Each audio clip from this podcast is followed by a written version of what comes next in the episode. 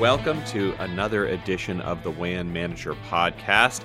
Uh, today we're going to be a little bit more conversational because it's just me and my colleague Lizzie Thorne, and we are the principal. Actually, principal isn't quite right. We're the only authors and designers of the WAN Manager survey and we're just gonna you know sort of chat through uh, the the 2020 survey that we recently released um, give everybody some some of the highlights um, of course there's always more detail in the in the report itself um, but we thought there's there's quite a few things uh, that we were um, surprised by even uh, or at least uh, excited by in this version of the survey so we're going to go through those and let everybody know what's going on with the WAN manager world so, welcome, Lizzie. Thanks for joining us again.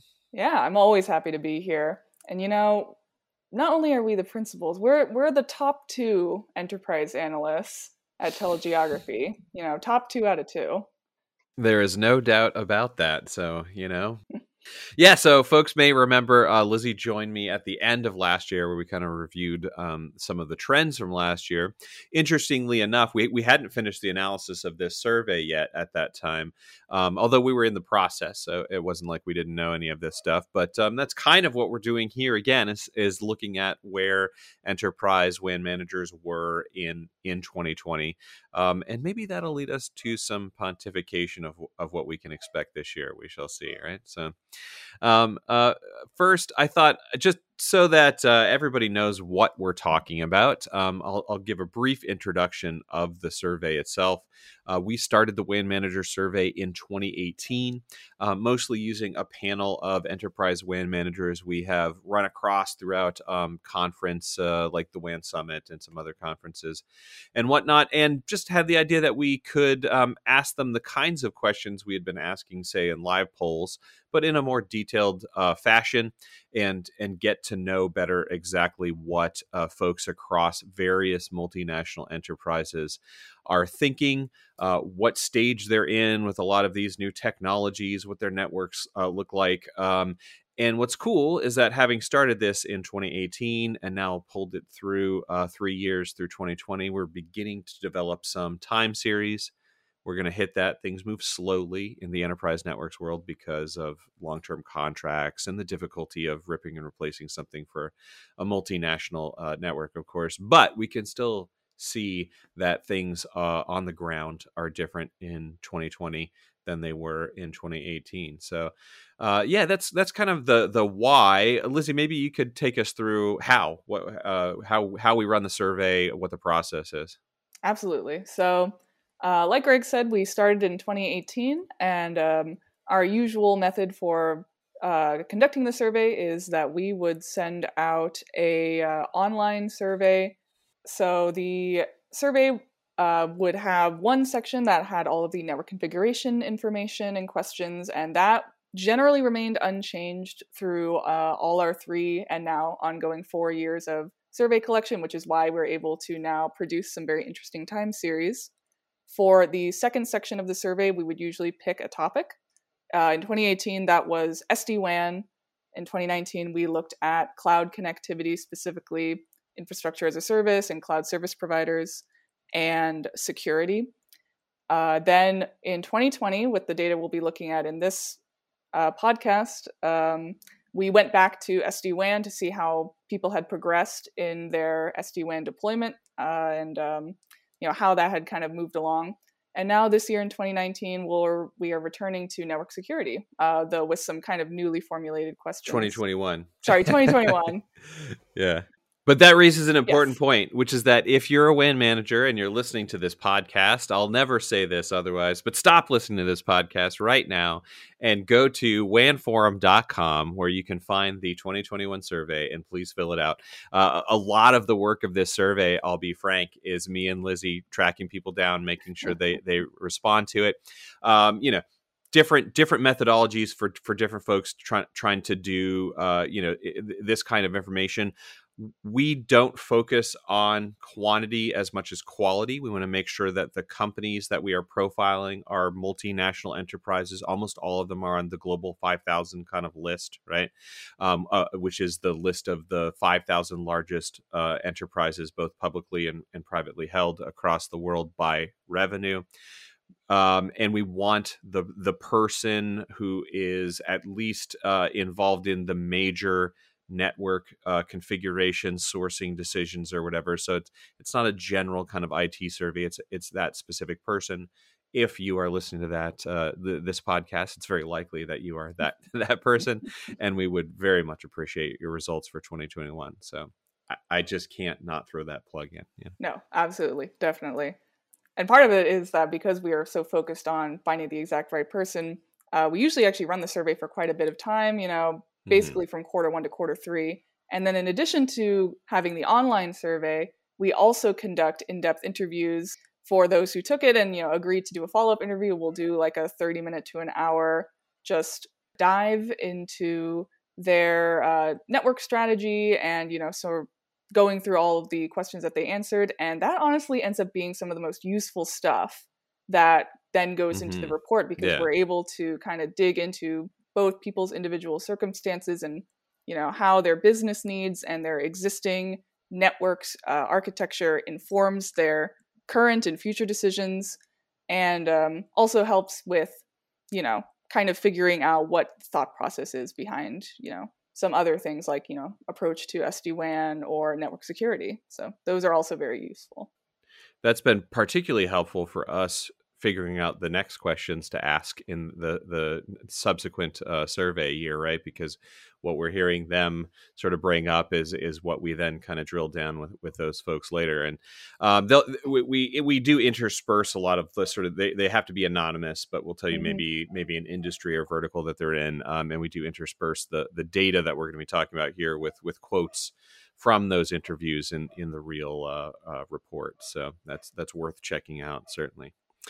All right, so Lizzie, let's let's dive right in. Uh, just before we get into kind of what we found, I thought it's useful to to quickly hit the the sort of participant metadata. Mm-hmm. Uh, we had respondents from from 19 different industries, so this uh, really represents a pretty broad swath of the multinational enterprise market. Um, it does lean a little bit heavy toward the finance and business services ends of things. I, I have my theories about why that might be, but um, suffice to say, uh, you know, uh, they tend to go to uh, these some of the WAN Summit events and whatnot, maybe a little bit more than than others maybe due to location london and new york yeah. for example right yeah. um, but but we still get a lot of different kinds of companies across all different kinds of industries um, we have uh, 85% of our respondents um, had a billion or more in revenue in 2019. So, so these really are mostly sort of proper enterprise companies. Um, uh, like I said before, most of them are on the Global 5000 list, uh, which we use in a lot of our, our research. Um, 86% were headquartered in the US or Western Europe not surprising, right? Um, uh, that that actually comports fairly well with the makeup of the global 5,000 list. Then we had 14% um, from Asia. It's it's notable that you know due to the our contacts language barriers, right? We don't include um, companies. I don't think we have anybody who's headquartered in China, right? So no, they tend they tend to not speak English. We have now translated the survey into Mandarin. Uh, so fingers crossed, we'll be able to find some, and and as, as well in, into Spanish and Portuguese. So per, we're hoping to fix that uh, this year, but um, you're still getting a big swath of of the the global enterprise market with with that kind of makeup. Right, and, and it's and, uh, yeah. Go ahead. Sorry. Right, and it's key to note that even within that, even though you know 86% are headquartered in the U.S. or Western Europe, they still have a very global footprint in terms exactly. of where their sites yeah. are. Yeah, we we really don't have anybody in the survey off the top of my head that's a domestic only. There might be a few companies that have a vast majority of their sites in the U.S. and Canada, but it's it, almost everybody in here has a multinational footprint, and the and the the average, or I guess the median number of sites is 200. So that gives you a good feel for for what kinds of of networks we're talking about. Of course, that ranges all the way up to t- tens of thousands depending on your line of business, we talk about this a lot in the report that you can have, you know, sort of um, uh, different kind of business that's not that has a similar employee count but if you're running atms or something like that you might have tens of thousands of sites um, uh, with a similar employee count as a law firm right that has 200 people per site or whatever you know so yeah and that's why the industry breakdowns are so valuable within the report yeah. which uh, i don't think we'll fully get into here but if you read the, the full report you know that kind of lends some color into why some industries lean more towards certain mm-hmm. network solutions or you know in this case sd-wan um, deployment methods or strategies um, and that's always very interesting to get yeah. into the weeds with yeah and definitely going to be interesting uh, two or three years from now when the fallout from uh, the switch to distributed work among uh, you mm-hmm. know knowledge workers ha- has fully integrated itself. It's going to take a long time for that to change actual WAN configurations, but um, certainly uh, I'm looking forward to seeing that uh, if it really plays out.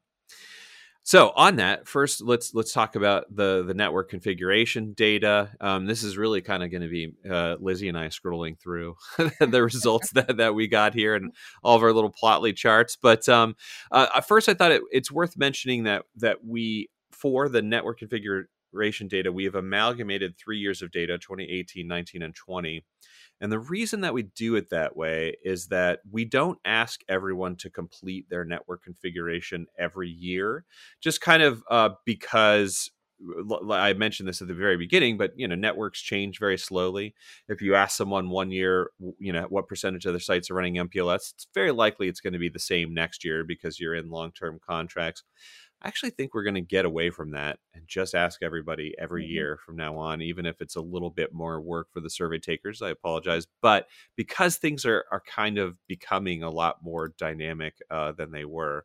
Um, but for, for those first three years, we're kind of putting together people. We if if you filled out the survey in 2019, for example, then we didn't ask you what your network configuration was in, in 2020. So we have to kind of put those uh, those uh, together to to get that full picture. Um, so uh, you know it's important to keep that in mind when we say something like key data point here: 70% of sites uh, on average are running MPLS. So MPLS is still very prominent out there. But of course, that does include some folks who who filled out the survey in, for example, 2019 rather than 2020. Um, and and I'll get to that in a second. But uh, one in three sites um, is running DIA, which I, I, thought was pretty interesting. Um, I, I kind of expected that to be higher by now. Mm. Um, uh, I, again, that that that does include you know um, uh, some some data from 2018 and 19. Right. Uh, one in four are running business broadband, so so we're pretty clear in the survey that we mean you know dedicated internet access, carrier grade SLAs versus business broadband, essentially like consumer service um, with with some additional guarantees. Maybe uh, that that tends to be a little bit less popular um, uh, or prominent. Although um, and Lizzie, you, you, were the one who really dove in with Python this year and, and did the heavy mm-hmm. lifting on the analysis. That I had done that in Excel in previous years, but um, correct me if I'm wrong. But to my memory, you know we're, we're talking about averages here but there's quite a few networks where folks are all in. So you have to keep yes. that in your mind. So if we if we say 70% of sites are are running mpls on average well that means there's there's quite a few folks running at 100% of sites and quite a few folks who uh, maybe 1 in 10 even who have no mpls at all right? Yeah exactly. Um, when you're looking at this data it's important to keep in mind this is not what your like this breakdown is not what your average network actually looks like. This is just the kind of average of all these different um, you know network products. So for example this you're more likely to see someone who has mpls at 100% of their sites and then maybe dia at some percent of it as a secondary backup. And then on the other hand we have people who have broadband at broadband or dia at 100% of their sites and have already moved right. away from mpls and so this is kind of the averaging out of all yeah. of those or um, or dual. There there's there's yes, some data sets dual. in there that have MPLS at all sites and and DIA or broadband at all sites for local internet breakouts. Yeah. So when we say the average network, it, there's probably no network that looks like our average network, right? I was gonna say we also have you know we added VPLS and um, right. IPL point to point this year as well, just because uh, in interviews we did hear that some people still had or you know just had that as part of their network still so we added that in mm-hmm. and those are both at you know, one is at uh, VPLS is at 12%, IPL is at around 10, but those are more representative of people who um, kind of are on the outlier of they have a large percentage of either right. of those in their sites. It's not that common for people to actually have like 10% of their sites having VPLS or IPL. Exactly, right. So like if if you have IPL, it's very likely that you're running a, a backbone throughout the, the whole world or something. I mean, we, we, we certainly talk to enterprises who have gone the route of, um, you know, internet for smaller offices and then literally kind of act as a telco, create their own pops and, and build a backbone uh, between those pops. Um, uh, that, that is unusual, but it is, it is out there and it is um, uh, something that, that um, quite a few folks uh, have done. So on, on that, I think it's, there's, you know, we break all of these trends down by those 19 verticals. Actually probably not the 19 because we have to have a, a critical mass of responses uh, to, to fully break it out but a dozen or so right? Mm-hmm. um, and so i think it's worth highlighting just a couple of those um, to, to show you more about what is in the actual report. And i found this one particularly interesting that um, for MPLS. Uh, I remember the the average was about seventy. In healthcare, for example, it's it's uh, much higher. It's like eighty seven percent. Mm-hmm. Uh, same same in finance. Um, it was it was higher than others. There there are other industries where the average number of sites of MPLS is very low. And uh, you know, we, we can speculate a lot about why that is in healthcare and finance. It seems to me they're both kind of conservative industries, if you mm-hmm. will, in in the sense of you have a lot of compliance and reporting and stuff like that, and so they're probably just a little bit um, uh, more uh, sitting on, on the sidelines to some extent, waiting for other um, uh, folks to to adopt new technologies like SD WAN and and then uh, changing out their underlay. Though I should I should mention we've talked to some finance people. In fact, there's been some folks uh, that uh, manage finance networks uh, here on the podcast that are the the other extreme, like the sort of bleeding edge. So yeah, I um, think that know, in finance, it's definitely sort of um, you know kind of two diverging paths in terms mm-hmm. of you mm-hmm. have companies that are extremely kind of bleeding edge and are able and have uh, because of their size are able to have the capacity to have an extremely large you know IT um, right. WAN mm-hmm. teams mm. that they can implement uh, more intensive you know, deployment projects versus you also have those who are uh, have a much more conservative culture and um, are more like the last people to leave a um, right dwindling yeah. product or you know those sorts of um, people on the healthcare side uh, i do think it's kind of backed up in some of the interviews that we've had that it's definitely a combination like you said of the need to protect uh, client data since they are dealing mm-hmm. with healthcare information that you know has HIPAA and all those other sorts of um, data privacy regulations surrounding them. And also, I think, um, especially if you were dealing with like a hospital network, you have sites that might be a little more remote, um, and uh, you might not mm-hmm. necessarily trust the broadband or internet connectivity that's going to be out there. So you might continue to rely on that MPLS. Yeah, yeah, for sure. I, we've gotten mixed messages on that in the interviews. Yeah. There's some folks who said, "Oh, when we left behind MPLS, uh, the the broadband was more reliable." There's other folks who say, "Oh, because of my locations, like you can still get a T1 or an E1 or you know whatever, um, but you really can't get broadband very easily." And so I think you know everything that we do here always comes down to the all the the caveats of of what your network actually looks like and and that sort of thing but it's useful to hear what other folks are thinking. Yeah, so now to the big question um, that everyone's always asking us: what's what's up with MPLS? Is it is it dying? Is it uh, here to stay? We said at the top already that seventy percent of sites are running MPLS. So Lizzie, we were f- finally able to run a time series um, with that caveat that the the cohort, since we don't ask every year what your mm-hmm. network configuration is. The the n in any given year is smaller than the the larger uh, study n. But is MPLS dropping? Give us a definitive answer. Yeah. It is. yes. pretty, um, pretty. Uh, this was one result that I was actually surprised at because I often have said, "Oh, MPLS." It's it's not going anywhere anytime soon and that's true but but that you know people change slowly there's a pretty big difference between 2018 and and uh, 2020 there is uh, in our 2018 cohort MPLS represented 82%, and then that fell to 58% in 2020. Uh, though I do think, you know, it's a pretty uh, dramatic number when you look at it, but I do think it still holds with our general hypothesis that uh, MPLS is declining from being the kind of monolithic uh, choice mm-hmm. for large enterprises. However, it's probably not going to completely go away. It's going to become that one more tool in the toolbox. And and we're going to tie that into to when we get to the to the SD WAN section. Um, but one thing I I thought highlighting uh, worth highlighting as as we get to that is that we we have for those three years also asked about uh, the bandwidth percentages. We gave ranges. What percentage of your sites fall within this bandwidth range?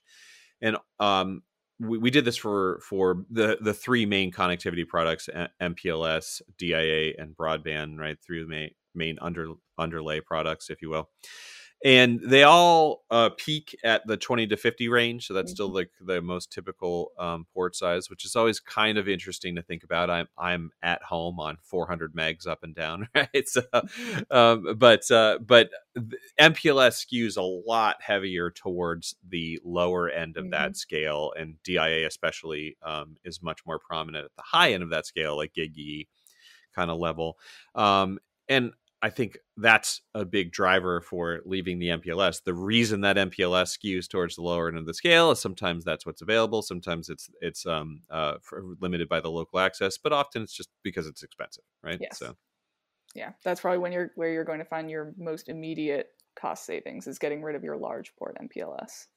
Yeah, exactly. Um, and then uh, the the last thing I, I, think worth highlighting on the network configuration, we'll move on to to SD WAN, is about.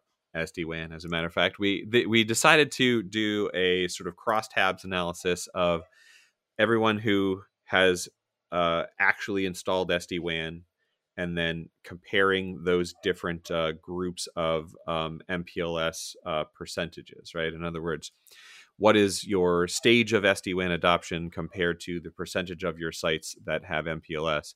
And this was one of the results that uh, at first really kind of had me scratching my head first, mm. the thing that I expected to be there was true, which was that it was, uh, you know, among all the people who hadn't adopted SD WAN, those with SD WAN installed had the least MPLS. So that was like what what I would have said, right? If you were in the stage of like, yeah, we're considering SD WAN, but haven't gotten there yet.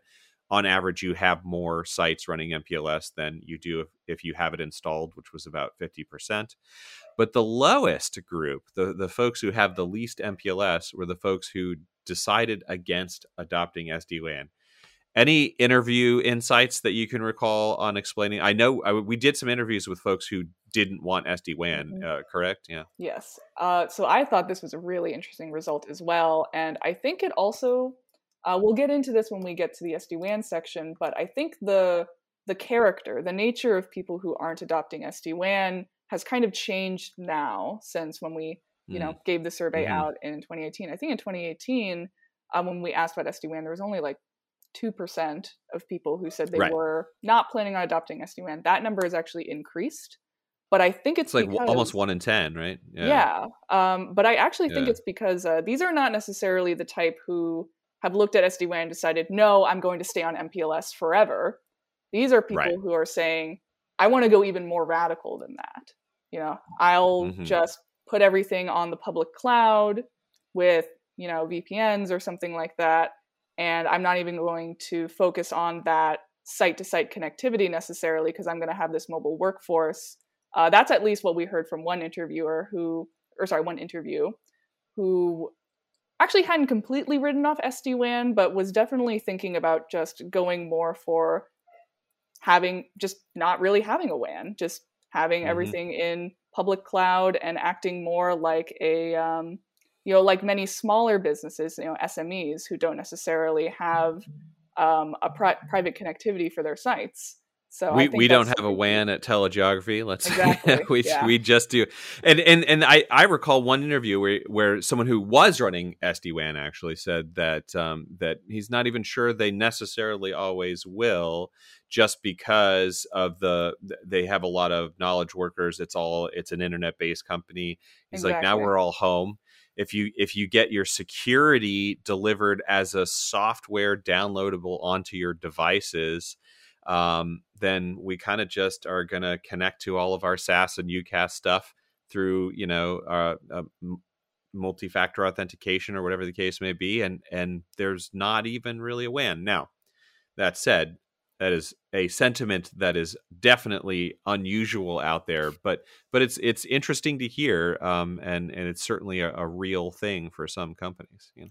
Yeah i think this is when that industry breakdown becomes really important because mm-hmm. companies that are able to think about that sort of shift are generally you know knowledge workers right. uh, mobile you know people who would be able to like do their job from anywhere versus you know people who are on a factory floor or something like that it kind of yeah and you, you don't have iot you don't have you know big proprietary files or or especially software or anything yeah. you just need to connect over google meet or teams or whatever and and um, you know work on some some you know shared databases maybe or whatever but uh, yeah it's it's definitely never going to be um, a trend that expands, I think, to a lot of industries. But uh, but th- they're out there. Mm-hmm.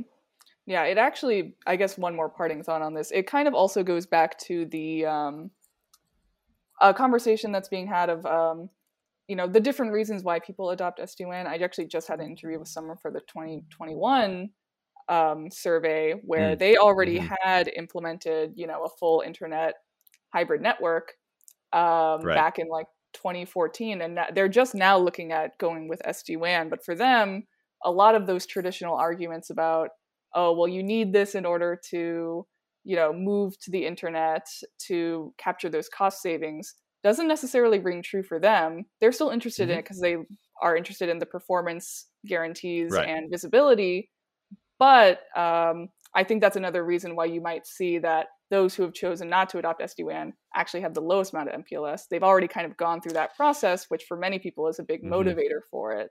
And right. um, you know, perhaps for them, those other uh, things like performance and visibility aren't strong enough um, motivators. Yeah, I mean, digital transformation, uh, and and by that in this case, I mean you know movement to the cloud, especially like SaaS adoption and stuff like that.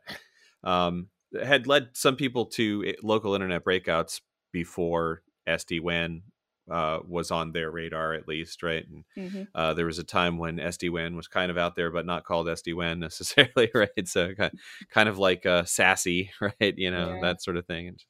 Um, but uh, but yeah, so that that there there were other trends at work, and again, there's just no doubt that um, moving all of your knowledge workers onto a home broadband connection for the past uh, what's it been 13 months um, is going to have a lasting impact especially um, since uh, i think all of us at this point doubt very much that we're going back to a pre-2020 uh, work environment uh, exactly ever again. You know we, won't stay like this necessarily but but there's going to be a lot more of that i think in perpetuity um, and and we now know the physical infrastructure is there the the work is is getting done uh, presumably in most cases right? So, yeah that's the thing. I mean yeah. we've had this conversation before obviously but i feel like um enterprises a lot of times are slow moving just because of their size. It's hard to have a very dramatic rollout or shift. So a lot of people who'd been arguing for you know these sorts of increased flexibility or that remote work could be done well now it's been proved that you can do it and still be productive and that you can get the network side of it to work as well. So uh, for many people, Absolutely. that kind of hard yeah. part of actually getting the business to do it has now already happened. So now it's just a question of what happens moving forward. Mm-hmm. Yeah, and, and all that said, like I said, this is very particular to the kind of work that your employees are doing. Mm-hmm. Um, I I do think that in the end, we're going to see uh, the COVID um, impact being actually toward the a, more adoption of SD WAN because it really did in for for a lot of folks facilitate that transition uh, more easily. So, Lizzie, we're literally a half an hour into this podcast, and we haven't said that we buried the lead. How much did SD WAN adoption grow between 2018 and 2020? You'll have to put this in the sting. Like right at the yeah. This has got to be the cold opener here all the way through. Yeah, I got to get my son to do a little uh, drum roll on. He's learning the drums, so uh, oh, that's cute. Yeah. all right. Um. All right. So here we go. Key takeaway from our 2020 survey. If you you know don't hear anything else, this is what you need to know. As of 2020, 43% of our enterprise respondents had installed SD WAN, as compared to just 18% in 2018. So that's a pretty dramatic increase uh, over just that's two years. Definitely.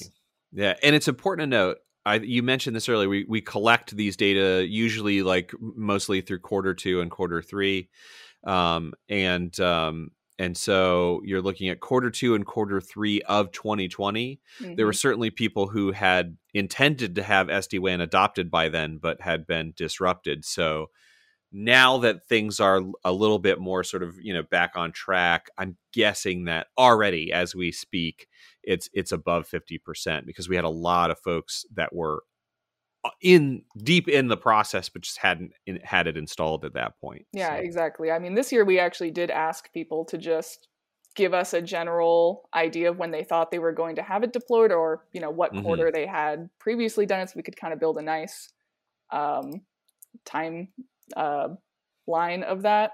And mm-hmm. a lot of people were like, yeah, we hope to have it done in 2020, hopefully the last quarter.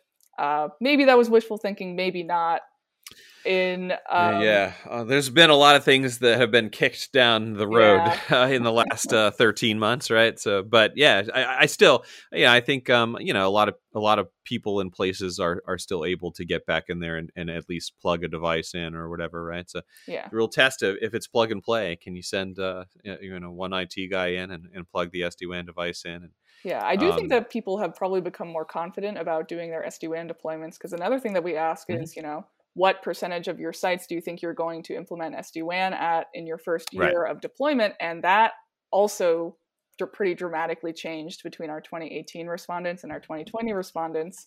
In 2018, most people right. were kind of more conservative. They were like, either we'll do like maybe up to 20%. Um, I think it was like, yeah, that was like the most common response. One in four people said, okay, we'll do like 10 to 20% in our first year, just as like a, you know, as a test. Right, and then test. in 2020, yeah. mm-hmm. you know, 40%, you know, almost in. half of our respondents were like, we're going to do like 80 to 100%. And right. 20% of those people were like, we're literally going to try to hit every single site that we have, you know, 90 to 100%. So I think that increased confidence will also lead uh, to an acceleration in SD-WAN deployments because people feel more comfortable with uh, doing these faster deployments rather than uh, kind of putting out, you know, kind of a test of, okay, let's do like maybe one little area, 10, 10% of our sites, and then slowly roll out the rest. So I thought that was also a pretty interesting thing that we found. Mm-hmm. Yeah. Yeah, you know something something else I thought really interesting about the adoption was was in the the uh, verticals breakout, mm. the industrials vertical. I'm using vertical there so I don't say industrial industry, but uh, um, uh, industrials were like pretty far and away more likely to. I think 83% of them had installed SD WAN already. Um, I just did. Did we do any? Uh, indu- you did a lot more of those interviews than I did. Do we yeah. do any industrial interviews? Uh, do, did, we, do we, we have thoughts on uh, on why they were ahead of the the rest of the pack? Yeah, so I think part of it is um, it comes from their own um, alternative access needs. So a lot of them are in mm, more remote mm-hmm. locations where right you know, building out MPLS, building out fiber connections, it's really expensive. So they want to be able to take advantage of whatever connectivity they have around them, even if it's not as high quality. They want to be able to use the broadband or the LTE that's in that area as secondary or tertiary connections.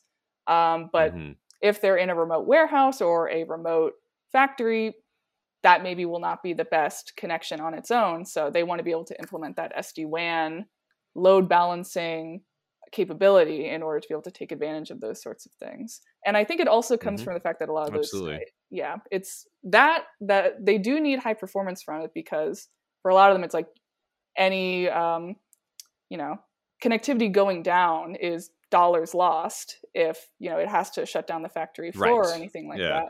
But at the same time, they might be using a fairly low amount of bandwidth. These are IoT devices. Um, yeah Yeah, so yeah, it's sort of that combo of like you do need instructions from somewhere, but that's yeah. yeah, exactly. So it's kind of the Yeah. combo of remote locations. You do need consistent connectivity, but maybe that connectivity is not the highest. So I think all those sorts of things together lead to Mm-hmm. Right. the industrial sector having a much having moved further along in SD WAN.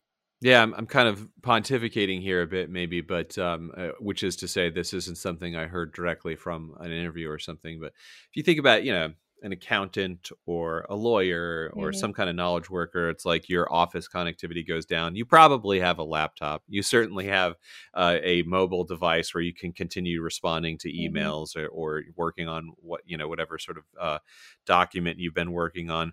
Whereas if a factory loses connectivity in this day and age, and there's IoT devices that require some kind of database or neural net or whatever case may be, then uh, that, that that is uh, you know sort of much uh, bigger driver for ensuring that maximum resiliency and whatnot that SD WAN facilitates you in, in thinking through the underlay certainly. So Mm-hmm. Yeah. I'm thinking back to an older interview that we did with someone who uh, their network was mainly warehouses, and for Mhm. them, their biggest number one issue was that they needed diversity in their connectivity, geographic diversity Right. first and foremost, but also logical uh, diversity, as they Right. called it. So the difference between MPLS and DIA, uh, because for them, if Right.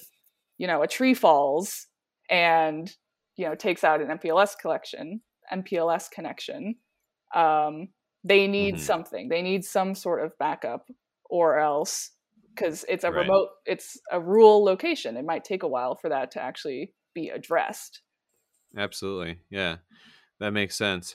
And so on, on that topic, we we did ask um, why those who were adopting SD WAN or had were interested in it. What what kind of wins out there? Um, I think that we're seeing still that the um, kind of marketing argument of cutting costs is not on at the very top of most people's minds. Still, that's hmm a finding that we found in 2018, and that remains true. Uh, we found that the three factors that kind of held top billing in the minds of WAN managers was one, increasing site capacity, 2 Mhm. adding those alternative access solutions, and three, generally improving network performance. Um, both of those kind of all were in the top, all three of those were in the top ranking. And um, I think another interesting Yeah. thing is that improving security uh, was generally the lowest uh, Mm. ranked, and I don't think that is be. I don't think the takeaway from that is obviously that security is unimportant. It's more that I think um, people were not necessarily looking to an SD WAN deployment as go- to be the solution to you know Mhm. improving their network security. You might look Right. to yeah other solutions for that. Yeah, yeah, and and I would say that this is why it's important to be careful in in interpreting surveys. We we Mhm. did specifically ask if cutting costs was what they were interested in, and um and that's not necessarily what they're interested in. But baked into that winner, the improved bandwidth or even improved performance resiliency, is adding capacity without too much more cost, right? So if you're saying, "Oh, I'm getting SD-WAN because I want to increase my capacity," well, you could pick up the phone and call your carrier and double your MPLS port, and they would be you know, ecstatic, right? Um, but obviously, that's cost prohibitive. So what what you're doing is in a way still cost conscious. You're saying, "I need more bandwidth, but I can't afford more MPLS," you know. So I want to throw in a, a you know an MSO gigi connection or something to complement my 20 meg MPLS or whatever it is. And we definitely found through our WAN wargaming series that SD-WAN is a good way to increase, you know, even double your site capacity with DIA or broadband. And we even found in our one of our questions that, you know, maybe we'll touch on later, but I'm just going to quickly reference it now. Uh, we asked people uh, who still have some MPLS after their SD-WAN deployment, you know, how are you planning, if you're planning on reducing that? And Right. we definitely found Mhm. that um, a lot of people are planning on you know, kind of reducing that MPLS backup. That's a great way to, Mhm. and you know, replacing that with DIA or broadband. Yeah. So in that sense, you might have someone. I liked seeing that result. I know. We actually talked to someone who Yeah. literally did that and it was like, their MPLS was still technically at 100% of their sites, but they were like, well, we got rid of our hmm you know active MPLS backups and we replaced it with internet. And so that cut our MPLS spend in half, Yeah. even though we still have MPLS at 100% of our sites. Mhm. Because you, you mentioned my wargaming series I, I had like i don't know a couple few years ago at this point come up with these two scenarios the mpls core where you only have mpls at your at your core sites and the the uh, you know keep all your mpls but drop the backups and and the, the access line and add an internet. And um, i had just come up with those but we found two p- people who said they did exactly those same things during uh, the process of this uh, year survey so yeah all right That's what we got some good ideas for my wargaming this year. I mean, I got to redo all of that uh, soon because I think there's there's a few new sort of um, configuration ideas out there. All right, so uh, like like I said at the, the start, you know, it, with within our little sort of um, typical 40 45 minute podcast here, we can't obviously hit this whole report, especially where we drill down to um, the industry level trends um, and and quotes from from actual anonymous uh, WAN managers themselves. Uh, but that gives you a really, I think, good overview of what happened in 2020. I want to wrap us up, Lizzie, with just since we gave a plug at the very start to please fill out our survey. What are we focused on for 2021? What are we hoping to uh, talk about maybe um, uh, next year? Absolutely. So, in addition to the normal network configuration questions that we're asking, this year's survey is focused on network security. And specifically, we retooled those questions that we asked uh, in 2019 to be kind of focused around this new paradigm of, you know, remote security, zero trust security, Mhm. and you know this kind of SASE um, idea. So we're looking Yeah, SASE wasn't yeah. a term when we when we first did the security stuff, and and I I, I think that that uh, paper from the the um uh the sh- research shop that shall not be named Yeah. uh, came out in August 2019, if I'm not mistaken. So yeah, so we we were doing this uh, kind of just just when zero trust networks had become kind of a thing that people were discussing. In fact, in 2019, we said uh, one of our one of our possible options was um, uh, what the heck is ZTS? There's a surprising number who who were at that point uh, unfamiliar with with even sort of that concept, right? So Absolutely. probably and not the case now. Yeah. Yeah, I think 2020 has really put network security, especially um, this kind of cloud-based and or you know remote user-friendly network security at the top of mind for many WAN managers, and so we are trying to tap into that. So if you're listening to this, please go fill out the survey. You can go to wanforum.com and uh, pick up the survey there. Oh, we should probably also mention that we Mhm. have a new website that's focused around WAN professionals and the conversations and uh, information that those people need. Uh, we're newly launching this. Right. Uh, it's literally just coming out. There's free resources there, along with you know some sort of members only material that can help you understand with understanding your network and kind of the uh, telecom and internet market at large. So if you're listening Mhm. to this, you should go check it out. Yeah, yeah, and I should say we're uh, kind of segregating that out. The the free resources are there for anyone listening to this. The the premium is actually only for WAN managers from like non telecom, uh, you know, Yes. vendor kind of companies, and the and just the reason for that is that we want it to be a place where uh, they can discuss issues amongst themselves about what's going on in the WAN world. Um, you know, with without uh, sort of um, you know folks trying to trying to pitch things there's great great opportunities to pitch things that we're just carving out one place um, where where it's it's just for the end users themselves and and they also get kind of snippets of some telegeography reports that um, that are you know sort of databases that that vendors and folks in the telecom industry use on a regular basis and that enterprises wouldn't normally have use for but um, might still want to kind of check out some of our our trends from those reports.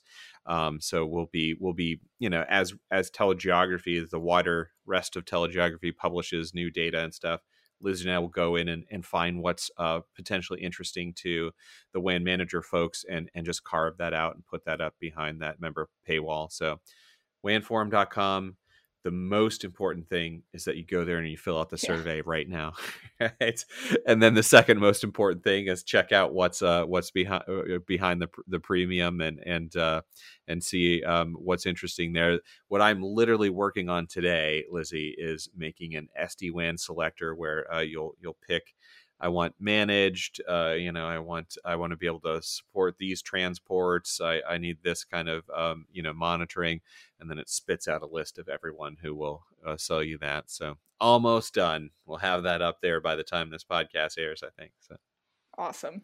Oh, I can't wait to see it and play around with it myself.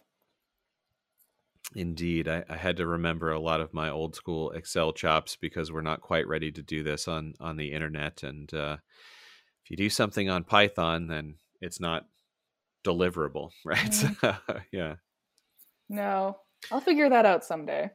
Yeah, well, we we have you have to have an internet delivery, so we'll yeah. we'll get to that. That'll be cool, but um, uh, for now, I think it's easier to for folks to download an Excel sheet. So, yeah, well, Lizzie, thank you so much um, for joining me on the WAN Manager podcast and um, and going through all of that stuff that you put so much hard work into.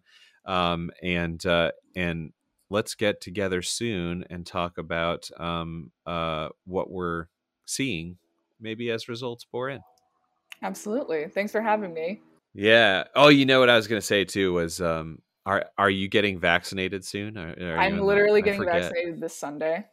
That's that's maybe I, I, hope. Yeah. I'm kind of yeah. worried now because I'm getting it at like a random Walmart, and I'm like, please, like I don't know if they were just doing the J and J, but like they sent mm. out an email to everybody saying they weren't going to use it anymore, and I'm like, mm. just please, just yeah, yeah. I mean, I I I would take. I'm I'm already fully vaccinated, but I would take the J and J still. I mean, you know, we work with numbers, so I I know what six out of million I is. Know, I know. Like, I'm like, please, know. please. Yeah. I just.